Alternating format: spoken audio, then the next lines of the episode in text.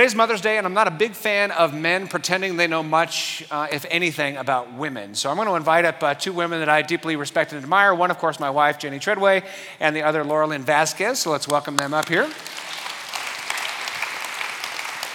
Jenny, of course, uh, the wife I don't deserve, and Laura Lynn, a key leader here at Rancho, uh, leading our small group ministry as a pastor. And of course, she does a lot of teaching around here as well as our announcements. So uh, we're going to talk about women. Now, we're going to speak of women in terms of the vision that God gives women way back in Genesis chapter 1. So, from the very beginning of God's Word, now we're talking about uh, uh 4,000 years ago, this, this inspiration was given to the world. In Genesis 1:27 says that God created man in his own image. In the image of God, he created him. Now, if it just stopped there, the ancient world would say, well, yes, okay, God created man, meaning men in his own image and the women are somehow lesser. But that's not what God's word said. Time and time again, He created him male and female, He created them. And God blessed them. This is huge. 4,000 years ago, where women were considered to be property, God's word comes out saying women are to be equally blessed with men. Now, that's not the way it always works. In fact, I'll be clear, that's not the way it works, um, if ever at all. In fact, the history of our civilization has been really tough when it comes to how we treat women. And Laura Lynn, you're going to start us with stuff, not, uh, not such good stuff, but it's going to pave the way to some good things ahead. Yeah, it, has been a unique burden for womanhood. Now, I'm a woman, and I love being a mom, I love being a wife, and the unique roles that have come my way because of that. But historically, we can see through history that it was really, really rough for women. But let's just start in the garden with Adam and Eve. You know, Eve was targeted first. And Adam could have easily been targeted, and probably the same outcome would have happened. But it was Eve who was targeted, and women are still targeted today by many enemies around the world. But in ancient history, most of the cultures were patriarchal. It was women's role and who a woman's identity was was identified by her dad or her husband, and, and, that's just how it was. And when you start to study history, you'll find that women had less rights than an ox. The ox who worked for the family was considered higher as far as responsibilities and, and rights than the woman was. In Rome, there was this law called the rule of thumb. And this law meant that men were to keep their wives under their thumb and they were to physically correct them when needed. There was an emperor, a Roman emperor, he was called Constantine the Great, doesn't seem too great to me, but he had his wife burned just because he was done with her. And during that day, you could just discard your wife for no reason whatsoever.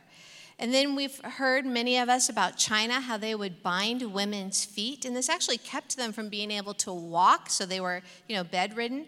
But this was seen as erotic and beautiful back in that day. Greece had no legal personhood for women. Uh, women's rights were all from their husband. In fact, when marriages were happening, it was usually for financial purposes and financial gain with that family.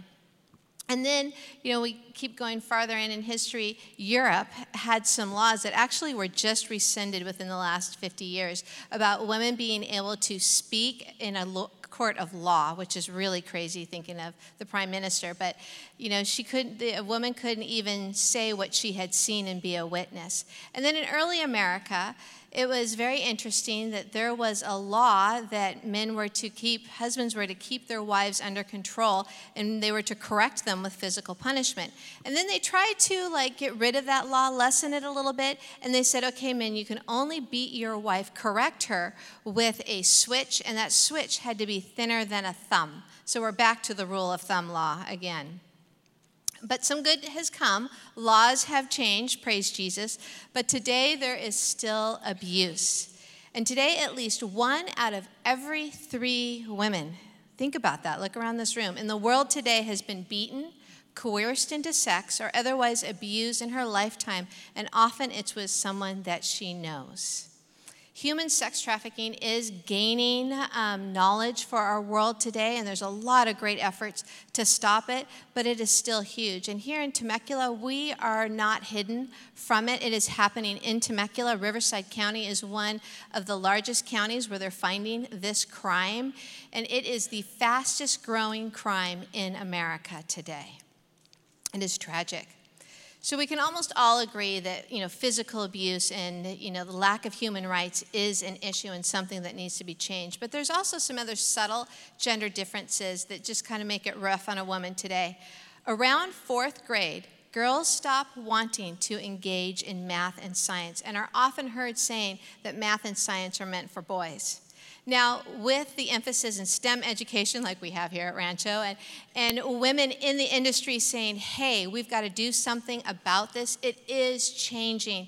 But it is still really sad that young girls haven't been able to really excel and be encouraged to grow in those areas. You know, and men culturally, they age gracefully, right? But us women, we are constantly trying to stay young, stay relevant, look like we did in the 20s, and it's just not going to happen. I was actually told my senior year in college that I was super excited. I had finally received the gospel message. I had heard it from this man named Brennan Manning in a chapel at Westmont College, and I was on fire. I was fully on fire. And as a young, passionate woman, I let everybody know. And I went to my parents and I went to my professors, and I said, Hey, I want to go to seminary. I want to learn more and grow more. And my parents were like, You've got college bills. And, you know, my professors were like, You need to find a field that will hire women. And I was brokenhearted at that time. It can be rough going for a woman in this world. And, but I think one of the hardest things, and especially on a day like today, we're reminded of it, is that biological clock. And as a mom who I was infertile for seven years, it was really rough. If you're a woman who hasn't conceived yet or hasn't had children, you know the pain that this biological clock can bring. And that makes Mother's Day tough for some women. You know, we approach Mother's Day with, with care. And that's one of the reasons why we're not just talking about mothers, but we're talking about women in general and how God wants to really elevate women to the point of equal blessing with men. And you've detailed that throughout history, that really has not been the case. There's a unique burden to being a woman. There's also a unique burden to being a mother as well. There are blessings, of course, associated with that. But uh, what are the unique burdens of being mom? Yeah, so this slide um, to me kind of just sums it all up. Until one becomes a mother, no one can ever tell you what it will feel like to love someone else so deeply and profoundly that you will rejoice when they rejoice, ache when they ache, feel what they feel, even without ever speaking a word. And when I read that, it just really hit a chord within me. I mean, when my kids are hurting, I mean, I am aching right alongside with them. And when they've experienced, experienced something, you know, great and or um, you know, joyful. I'm rejoicing right along with them. So I just, I love um, that quote. But motherhood is probably one of the most um, rewarding yet difficult jobs we will ever do, right? And being a mom is a title we will have until the day we will die. We're always going to be a mom. So there are days and seasons, I think, of motherhood that are easier than others, and then there are times when it's just really difficult. When you bring that newborn baby home and they're just sleeping in your arms, I mean, there's just really nothing better, right? I mean, just it's an amazing feeling and then they don't sleep for two months, and then you're like, what did we get ourselves into? and there's nothing worse. and there's nothing worse. Lots of emotions come at you when you're a mom. You, you want to give your kids the best. I mean, you want to just do everything for your kids, right? And, um, and each season, there are just some sweet blessings that come along with motherhood, and then there's just some difficult times. When our kids were about, April was about six, and the boys were about four, I, I can distinctly remember thinking, okay, it's getting a little easier. It's kind of easy boys are getting out of the crazy toddler stage and um, you know, and we kind of joke about that now because we're like, yeah, that season lasted for what, two weeks? two weeks, off to the next difficult season. and then more difficulties arise. No, but there's so many blessings too. But another, just a really hard season for, for me was when April was in, probably for our whole family, was in April was in seventh grade. It was just a rough year. She's older now, so we can kind of joke about it and just kind of what a rascal she was during that seventh grade year, and that we kind of wanted to bring her neck a lot. But we got through it, thankfully. But that was a difficult season for sure for us. I think, too, with motherhood, sometimes you think, okay, I've kind of got this figured out a little bit, right? You know, you kind of pat yourself on the back. You're like, okay, I got this down. One example is when our twins were born, we knew pretty much immediately that we needed to get them kind of on a, a sleep schedule, um, or else we were never going to sleep and be just zombies all day. So we were really intentional about getting them, you know, on a sleep pattern. So by two months, they actually were sleeping pretty well through the night, which was awesome. Um, then five months, Carter was about five months old and he got an ear infection, and then you know that just went out the window. So, you know, sometimes you try things and you do things and you think you've got this, and then you know, curveball hits and it's out the window. So being a mom too, it is literally a 24-hour day job, right? We don't get a clock in, clock out when the kids finally do go to sleep, we still have stuff to do. We have laundry, pick up the house. Our daughter, who's now in college, she last year called during the middle of the night. And I didn't answer the phone and say, sorry, I'm sleeping, I've clocked out, click. Mm-hmm. No, I mean, you stay up and we, you know, talk. She was going through a rough season and, you know, I want to be there for our kids. We're going to do that. We're going to make those sacrifices for our kids. It's often said that moms were the glue that kind of holds the household together. And this slide, I love, it kind of just sums it all up. And this isn't to bash on dads, but it's kind of, there's, there's a lot of truth to this slide, right? The kid is just asking everything to mom, right? And the one question to dad is, well, where's mom? this happened yesterday, twice. This happened twice yesterday. The boys were looking for something and they're yelling, where's my uniform? And then I'm upstairs, Aubrey's downstairs at the bottom of the stairs yelling up. She needed help making something. And, and I'm like, Dad is literally two feet from you. Ask Dad. And I would have just said, Where's your mom? Yeah. we know how it works. Oh, yeah.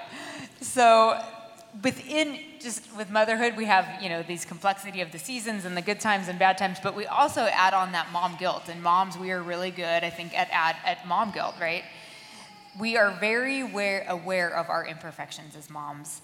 And we want to do a good job, we want to raise our kids well, but so often we fall into that trap of comparing ourselves to other women, especially with social media. I think it's, it gets very difficult. You know, you're always seeing what people are wanting you to see.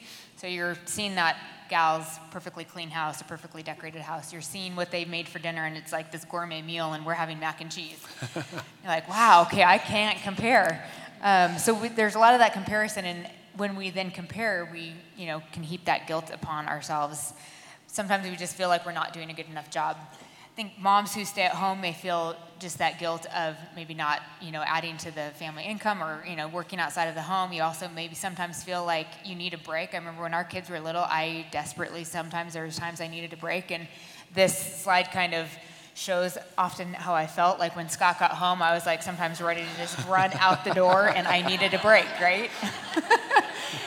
run out of there. But then once you get that break, then you feel guilty that you wanted that break. It's so weird all these emotions. I think too, women who um, are working outside the home, it's hard. You know, they feel sometimes you feel the guilt. I work now too, and you feel that guilt sometimes, like you're not home enough. Um, that then you now have the your job, and then you come home to another job, and sometimes don't have enough time for the kids. So we just can heap that guilt on and on and on. And then with the comparisons, we do compare how you know our kids may be behaving with somebody else's kids. We compare parenting styles. We compare. Um, you know, that mom may seem a little bit more spiritual than we are, and just heaping that guilt and, and the comparison can sometimes really become crippling. So the list really can go on and on and on about how we think we're not doing a good enough job. But I just want to encourage you that I'm speaking to myself here because I really oftentimes feel like I'm just not doing a good enough job and, and really do heap that guilt upon myself. But this is just an encouragement to me as well as it is to all of us in here that, you know, we're doing a good job just to encourage you that we we are all different. All of us moms are different. We parent differently. Our kids are different. Um, and that there is no perfect mom out there. And I just am praying that this morning would be an encouragement to you. Absolutely. That's our, our whole goal, right? And Laura Lynn, you talked about the unique burden of moms historically. Jenny talked about the unique burden of mom uh, in, in the home and our everyday life. What does God's word say about the vision that God has for women to be truly blessed by the hand of God? Well, it's pretty cool what God's word says. There's an important role for women throughout our scriptures, and there's many scriptures that we could talk about where Jesus gives us a view of women's high place in the kingdom. Men and women are both blessed and both called. The church is considered his bride, and it's a feminine term, which is kind of neat. But verses like Galatians 3:28 hit it home for me. There is neither Jew nor Gentile, neither slave nor free, nor is there male or female, for you are all one in Christ. This gives us a glimpse into the kingdom of heaven where we're all worshiping as one. The kingdom is upside down to the culture that Jesus was born into, and, and, much of our culture even today. Jesus came to show us something different in so many ways. And when I started reading the Bible as a, the whole story, one big story, Old Testament all the way to New Testament, I noticed a theme that I thought was pretty exciting, and this is the theme of the garden. So Adam and Eve, they were banned with their unique consequences out of the garden, but Jesus actually comes back and does some restoring in the garden after after he's resurrected. But in between those two stories, there are a lot of women heroes, a lot of neat women Women like Sarah, Rebecca, Rachel, Leah, Miriam, the prophetess, Deborah the judge, who ruled over all of Israel, Abigail, Rahab, and Esther. And those are just some of the women, the most popular, that they did amazing things in the Old Testament. Yet when Jesus steps on the scene, something new even happens.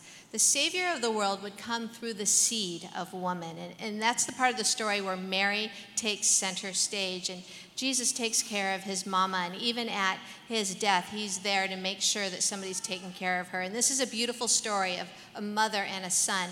But it doesn't just stop there. Jesus, in his life here on earth, did some pretty powerful things. And in John chapter 4, Jesus is traveling in one day and he sends his apostles, the disciples, off to go prepare some food because he's hungry. And he sits down by a well and he talks to a woman, the Samaritan woman. And he's talking with her, which is shocking in that day because Jesus is talking with a woman. And scripture actually says she was taken aback at the fact that he was talking with her. And not only talking with her, but he asked her to get her some water. Well, even the container would have been considered contaminated. So all of this just had to have blown her mind. And, and she kind of states that. But then Jesus goes on to talk with her, saying, You know, I have water, I have life to give you. And she was perplexed by this. And who is this? And Jesus says, I am He. He reveals Himself as the Messiah to her. And not only to her as a woman, but she is the first person that he reveals himself as the Messiah to, which is super exciting. And she goes and she tells people. Well, there's another story um, that kind of is a bookend to this, and a bookend to that garden that I was talking about, and that is after Jesus' resurrection. So Jesus is resurrected, but nobody had seen him yet. And we have Mary of Magdalene. She actually goes to the tomb and she's weeping because her Lord is gone. And as she's weeping, two angels come up to her and say, Hey, why are you crying? And she says, Because my Lord is gone. Well, then she turns and looks and she sees one man and she assumes it's the gardener of the garden and, you know, is wondering what's going on. And Jesus says, Hey, Mary. And all of a sudden she recognizes his voice he reveals himself to her first, which is super exciting. A beautiful picture of women with Jesus. And then, get this this is exciting to me. He actually says to her, I want you to go and share that I have been resurrected with the disciples. How neat is that? She is the first evangelist in scriptures. Right. So we see all throughout the scripture, particularly in the life and ministry of Jesus, that there's a value of women, particularly in ancient cultures which considered women to be property. So we know that God's heart is to see women equally blessed. And not just women in general, but mothers as well. There's a vision for motherhood in the scripture, very famous verse in 1 Timothy uh, 1 5 through 7. And uh, you'll get some insights uh, from that as well, right? Yeah, so the Apostle Paul is writing to the young leader Timothy, and he says this to him in 2 Timothy.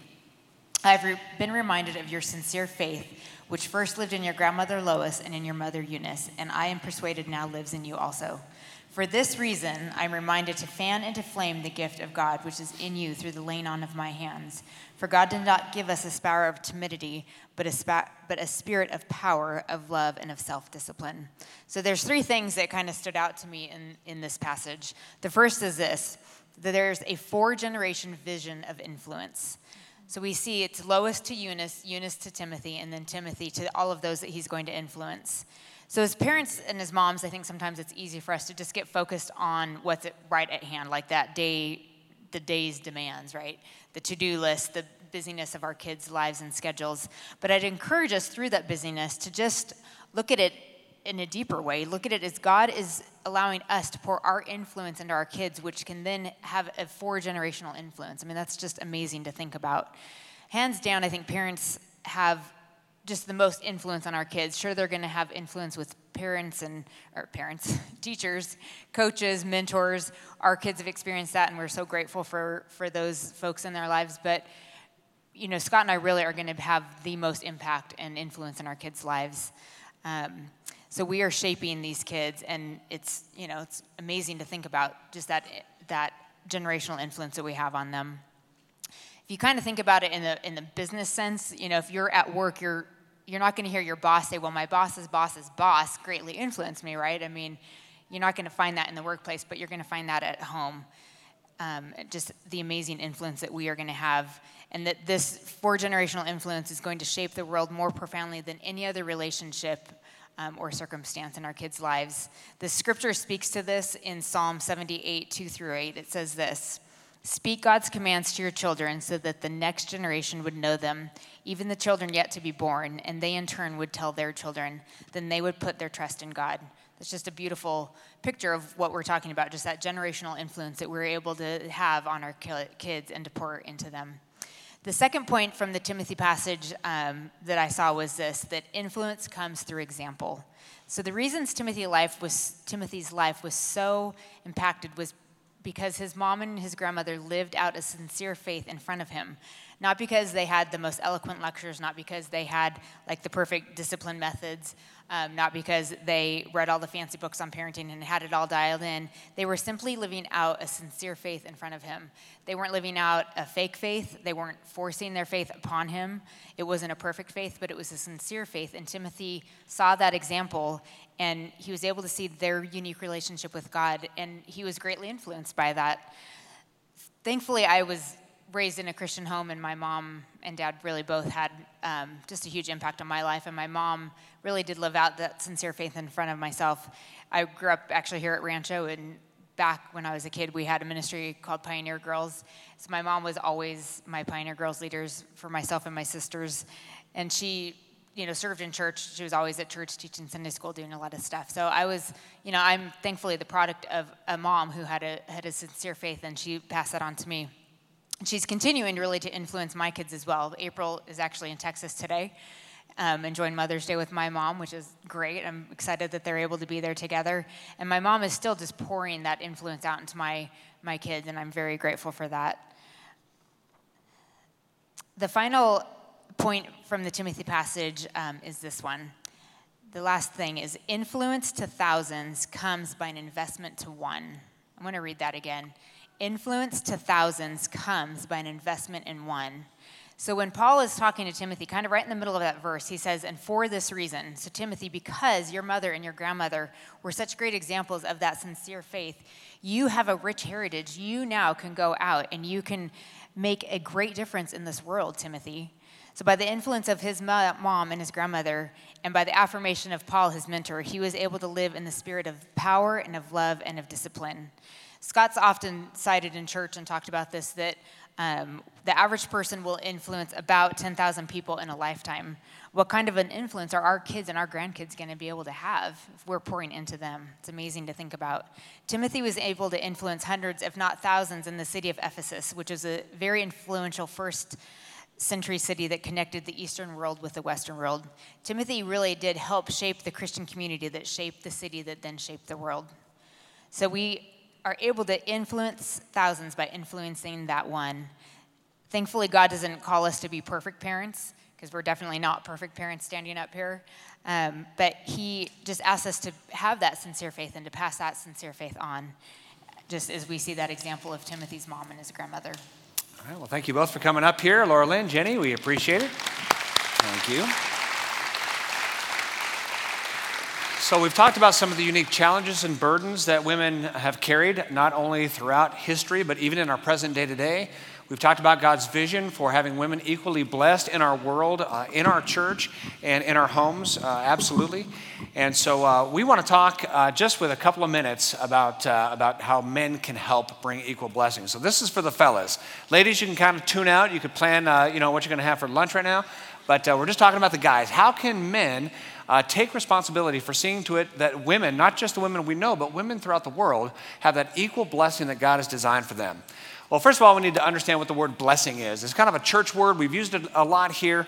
The word blessing in Hebrews in Hebrew means to kneel down for the benefit and happiness of another. So in Genesis chapter 1, this Hebrew word blessing is used that God is blessing mankind made in his image. God is blessing both man and woman equally.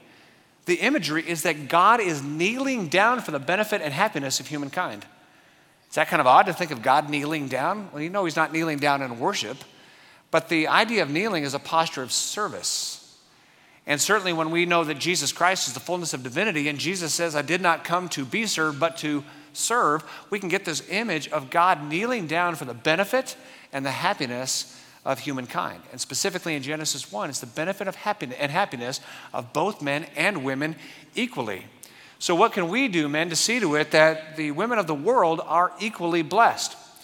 Well, let's give a couple of things here. Number one, I would encourage us to look at women differently. And you know what I mean, guys? Um, I don't, do not think testosterone and eyeballs should ever meet because what ends up happening is men, and we all do this, every single one of us. So, ladies, don't get real upset with your guys if you catch him. This happens all the time. Men, when we look at a woman, we eye her up. It happens all the time. It is as natural as breathing. It's not good, but it's as natural as breathing. Breathing good, eyeing up women bad. But we have this in our wiring, right?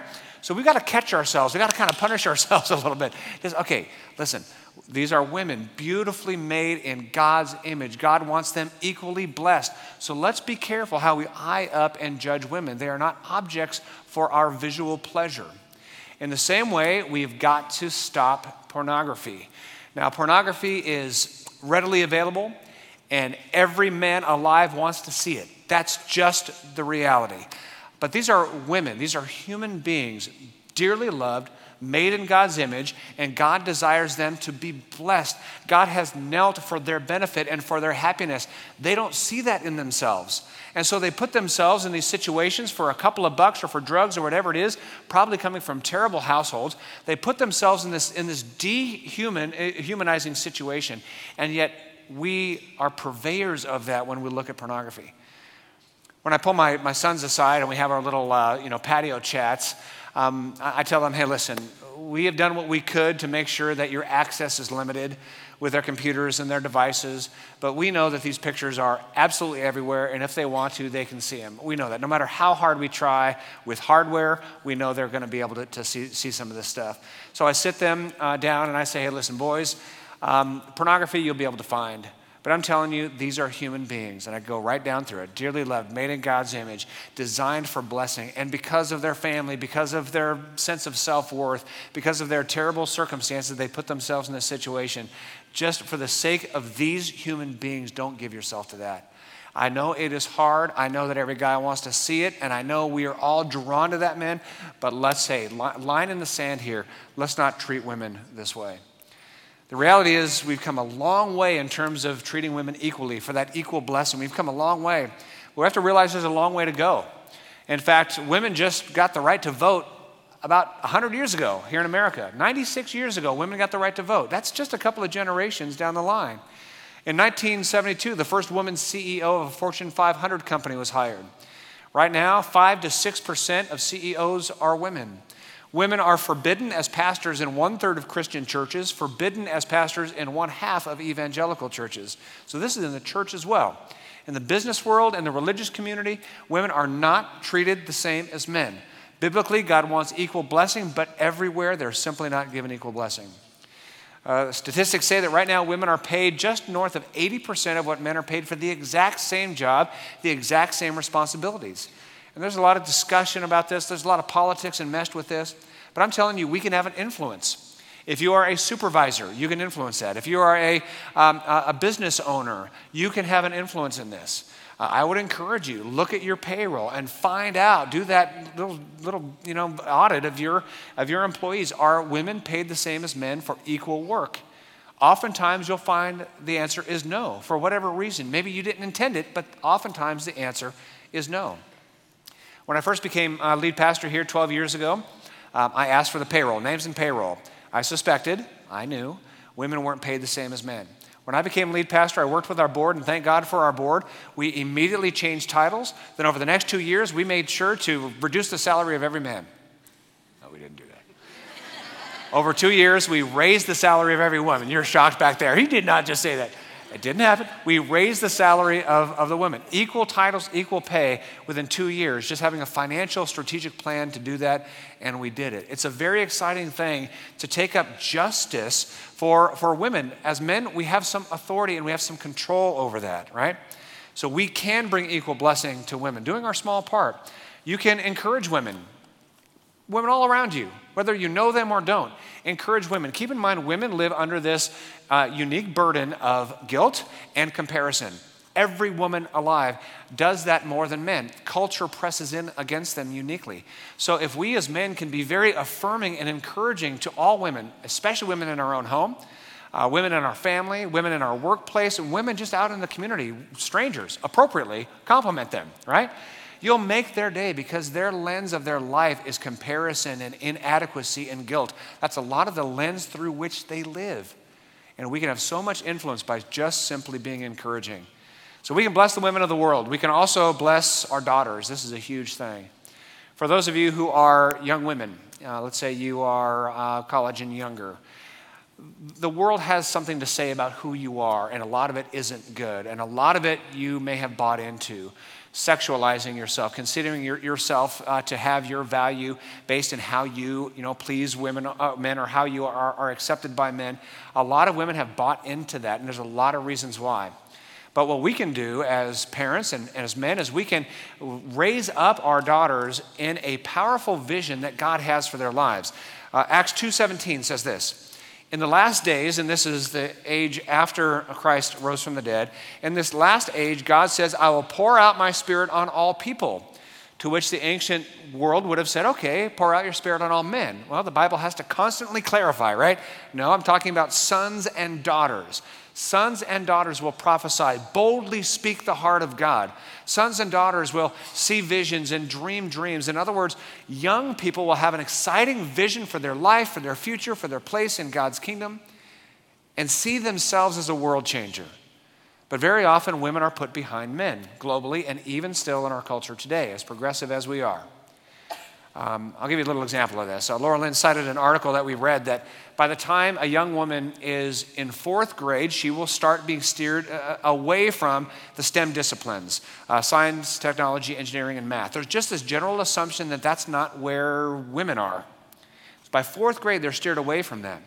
Couple of days later, I had a, a date lunch with my daughter, nine year old third grader. And we're talking about school and friends and all that. And, and uh, I asked her, What's your favorite sh- subjects? I love math and science. I don't like reading about it, I like doing it. So she's got these science kits and goggles and takes chemicals from the garage, blowing stuff up. I don't know what she's doing, but she's having fun, so have at it. She loves doing math and science, and, and she's in third grade. What was the article we just read? By fourth grade, she's going to start getting steered away from that. Kind of broke my heart. It got me enthused about you know her possible future, but brokenhearted about where she might start getting redirected. And so, as men, we could say, no, we're not going to redirect our women, right? We're not going to redirect direct the women in our lives that we love so much. We are going to encourage them, and we are going to promote what, where they uh, want to serve, and we're going to promote the gifts that are very unique so that we will not have these third graders steered away from the STEM disciplines. We will not have the Laura Lynn steered away from seminary and a, and a pastoral role of huge influence and responsibility. And finally, not only can we bless the women of the world, not only can we bless our daughters, but we need to bless our mothers. And today's a great day to do it, right? Today's a great day to do it.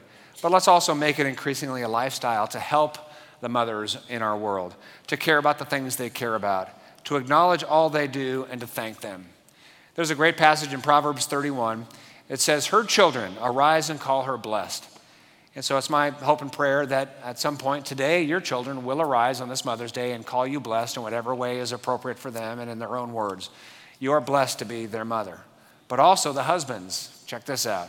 The husbands praise the mother and say, Many women will do noble things, but you surpass them all. I've heard a, a, couple of cretin men saying, Well, my wife's not my mom, so what's the big deal about Mother's Day?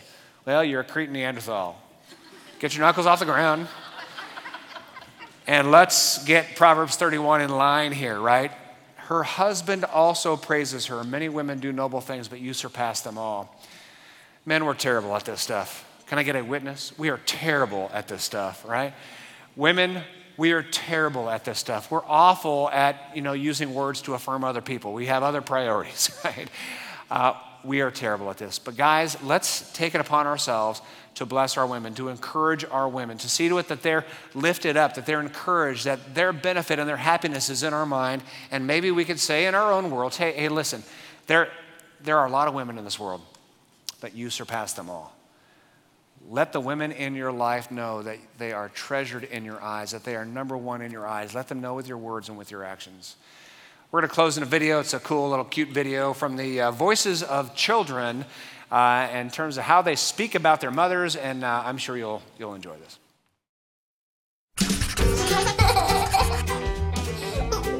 What makes your mom happy? Flowers. When I listen. When I be good or something. Uh huh. I don't know. That's too tight. What makes your mom sad? When I don't listen. Oh, like when we get hurt. What's something that your mom does every day? Cleans the house. I think work. Kisses me. What's something your mom always says to you? I love you. And brush my teeth. Go clean the room. Behave. Do not bother mom when while she's sleeping. How old is your mom? I think five. Twelve. That's a very, very tricky question. Um, I know she's um, a half and something. 70. What's your mom's favorite thing to do? Play with me. Sit in that chair. Date night. Shop. Shopping. Go shopping. She's shopping every day. She always wants to go shopping. Me and I get tired. Doing that. It's kind of boring. Where's your mom's favorite place to go? Chinese restaurant. An animal shelter. I think it's to the mall. Go to the restroom. How are you and your mom the same? Our hair. Our eyes. We have the same thumbs. We're really flexible. We both have long tongues, but my sister and my dad don't really. What's your favorite thing about your mom? That she doesn't like to be away from us. When she gets down the floor and plays with me. She's a really good teacher. I like her face. Her smile. When she lets me put on her makeup. That I can cuddle with her at night. She is really special. She's really, really, really, really, really nice. How do you know that your mom loves you? She prays and she kisses me and she says, I love you. So she's in my family. How she takes care of us. By making breakfast, doing my laundry. That she helps me get dressed. Takes me to all the things I do after school. That she plays games with me. Play soccer with me. Play bubbles when I sit in her lap. We watch movies. We get our nails painted. Make a scrapbook. Fish. Outside cookouts and bonfires. She spends time with us and not all by herself. She's patient with us. She does everything with me. Because she says it every day. Kisses me every night. And all kinds of stuff. I just know that she loves me because she says, I'll always love you. She's awesome. She loves me no matter what, like God. I love you, Mommy. Happy Mother's Day.